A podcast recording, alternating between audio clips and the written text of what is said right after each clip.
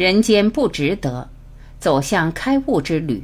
三位大咖畅谈疫后新事业。刘峰、李新平诉说。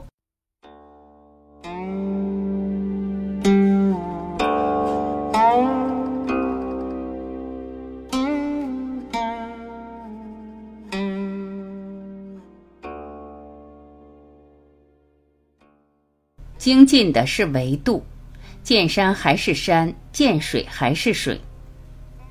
诉说，新品老师讲到头号玩家，让我想起《道德经》里面也说了：“反者道之动，弱者道之用。”为什么？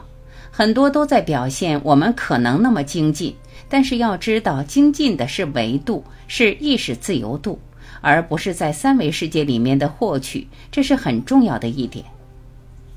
我们还讲到人间不值得，很多朋友对这个主题还很点赞，说这个名字取得好。刚才新平老师说，这个名字背后就是你执着的部分，或者说借用新平老师的话，叫你的木马程序所在。我在跟刘峰老师对话的时候，讲到什么是成功。我们在高维智慧看电影里面有关于成功的电影，刘峰老师讲到一个点，也对我很有启发。为什么在三维世界越成功的人，他往往越没法做到反者道之动，弱者道之用？他不能够像头号玩家那样掉个头。为什么他做不到这一点？因为他所谓的值得，可能有他在三维世界的一个想要抓取的点。所以这一点也想再听一听刘峰老师您怎么看？从不值得到值得。刘峰是这样，在不同的层次看生命的时候，看到的角度不一样。如果一个纯粹在三维意识里的人，我们有一句话说他叫见山是山，见水是水，他是按照他的眼、耳、鼻、舌、身、意。按照他的三维感知来感觉、来理解这个是空的，这时候往往他对生命的本质、生命的能量跟宇宙之间的这种本质关系限制在三维认知体系里面了。当他突然发现这些东西都是投影的像，一维是二维的投影，二维是三维的投影，三维是四维的投影，投影的像全是假的，这时候他就会产生一种所谓的不值得的感觉了。他觉得这些东西都是假象，他不值得为他们付出那么多的心力，为他心力交瘁。这时候他就进入了一种所谓不值得，这叫见山不是山，见水不是水的状态了。但是到这个状态以后，还会有一个层次，他会发现，在现实中看到的一切都跟自己投影源里面的认知相关，投影源里的认知是因自己执念而发生的。而所有的认知都是他跟自己圆满智慧的这种障碍，因为他自己内在具足圆满智慧，他是本自具足的，他可以任意显化出他存在的这种任意的状态。但他为什么活不出这种本自具足的状态呢？恰好是因为他的有限认知障碍了他。佛祖说的妄想执着，这个妄想是什么？其实就是执念。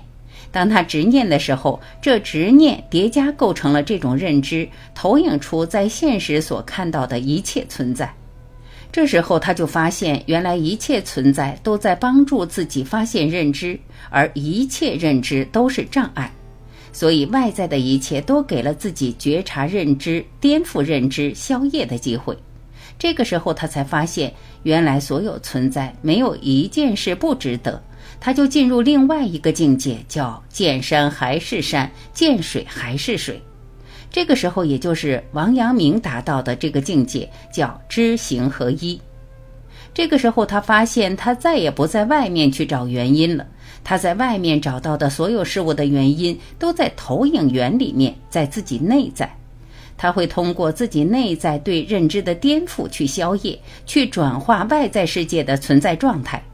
这时候进入了他生命的一个更高的层次，所以这就是先从值得到了不值得，然后从不值得再进一步会回归到值得，但这已经不是回归，他进入了一个更高的层次。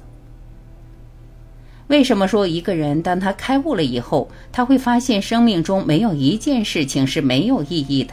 每一件事情，每一个人在他生命中都弥足珍贵。你让他选择哪个电影是他最喜欢的，他一定说自己生命演绎的电影是他最宝贵的。为什么？因为他看到的一切人都是自己投影的，他看到的所有电影都是自己投影出来的。所以他自己是生命的导演，而且他导演出了电影中套的电影，所以最珍贵的是他自己自导自演演绎出的生命，这才是他最值得关注的电影。谢谢。诉说，谢谢刘峰老师。实际上，我们常说看那么多电影，看别人的故事，真正要反观的，无外乎就是自己人生的这部电影。也是我们真正在演绎的唯一一部电影，只不过在电影演绎的过程当中，如果你陷到某一个角色当中去，你可能会觉得这个剧本不好玩，这个剧本太惨了，怎么会遇到新冠病毒等等。但是当你能够再跳出来，去到编剧导演的这样一个角度，就像刚才刘峰老师说的。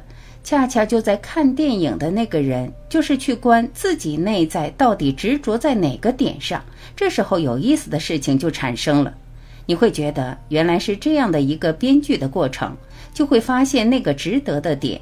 这个值得的点，可能不是原来你在这个角色里面所体悟到的那个值得点，但是当你能够到这个层次上来的时候，你会发现奇妙无穷。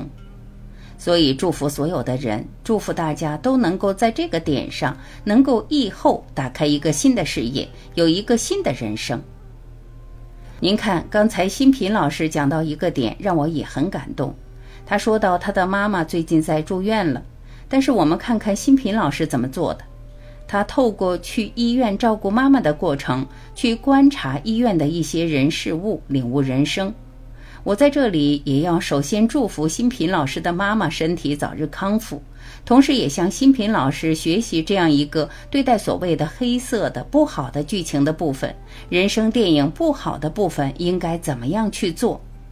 新平老师刚才就生活当中的一个小点给了我们一个启发，包括刘峰老师说，在这个时间段里面他下厨房了，烧了更多的饭菜，他更集中的去打坐了。其实这都是生活中的小点。最后这段时间，我想请教两位老师一些非常实际性的一些做法。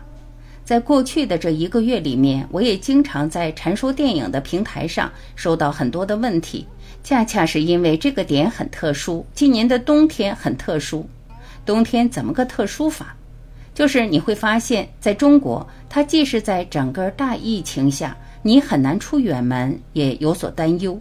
但是在中国，你也可以出得去。中国是一个相对比较安全的地方。你会发现，你既能动，但好像动也有那么一点顾虑。以前是国家要求你隔离，不给你出去，但现在是你自由选择了，你可以选择。但是人反而不知道该怎么办。以前被怎么样的时候被隔离，那就在家待着。但是现在有一点自主权，大家反而不知道该怎么度过了。最近我收到的问题就是，他不知道二零二一年该做什么了。如果我们说春生夏长秋收冬藏，冬天应该让自己藏起来，然后才让春天更好的生长。可是大家不知道春天该往哪儿长了。所以最后一点时间，我想问一问两位老师，从道的层面上，刚才我们说了很多，给大家很多高维的启发。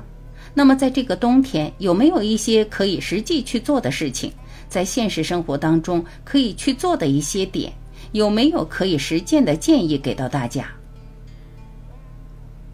开悟之旅有开始，没有结束。李新平，因为我妈妈是骨盆裂开，所以她现在住在医院里面。其实我没有每天都去医院陪他，帮他做陪伴治疗等等。我在医院的时候，就会问自己：我为什么进到这个考场？然后我到底要看到什么？昨天我非常感动，我看到一个小男孩，大概才五六岁，他已经在拄着四个脚的拐杖，他身上掉了很多点滴，然后在练习走路，在医院大厅。我觉得其实每个人的生命课题真的很不一样。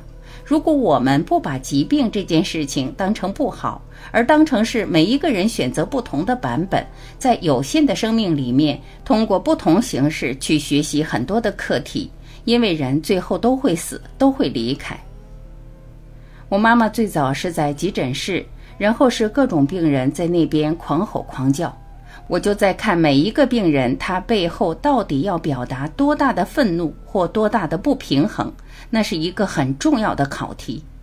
我不会认为在医院就是一个不好的状态，这是自己一个很重要的调整的部分。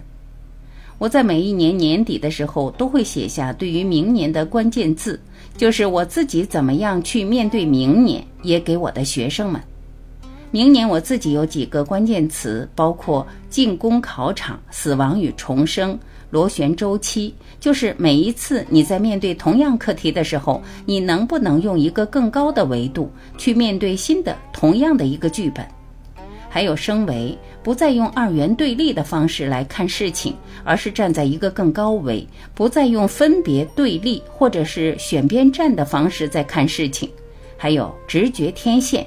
就是你能够打通对自己的灵感直觉的天线，还有超能配备。超能配备是说，其实我们有很多内在的潜能是被自己屏蔽掉的。超能并不是超能力，而是你内在应该发挥出来的潜能，应该是可以被打开的。还有最后一句话就是开悟之旅。有句话蛮好的：愚痴是没有开始，但有结束的那一天。但开悟是有开始没有结束的那一天。大家可能看过科比非常重要的一部纪录片《亲爱的篮球》，他在做纪录片的时候，还有一格一格的分镜，在画他人生的不同阶段的一些时刻，不管是困难或者是关键的转折点等等。所以我会建议自己和大家可以每天画一格，今天最重要的关键画面是什么？你可以在一周之后来看一下你这七天画出来的每一天的关键画面，然后看一下走向到底是往哪个方向走，是往更自由、更喜悦、更快乐的方向走，还是在往低沉、不开心、抱怨的方向走？当你每次看回顾的时候，不用等七天，其实每天都往前看，今天就可以作为非常重要的转折点。在今天去画出关键的转折的画面，你因为转念或者是因为感谢，你化抱怨为感谢，来作为一个很重要的转折，这是一个建议。另外，我也会建议大家，这段时间可能是所谓的冬藏，进入秋冬的时候，大家要开始往内收一些能量。我自己在这段时间也会建议学生们，把你这辈子想要完成的梦想，就在这段时间把它完成。其实，当你想要完成一件事的时候，不要拖太久。你越专注，就越能够完成你梦想中想完成的那个作品，或者是关键的一件事情。我自己是从现在一直到明年过完年的时候，会把几个我觉得重要要完成的作品会写完。这是我给大家的分享和建议。谢谢。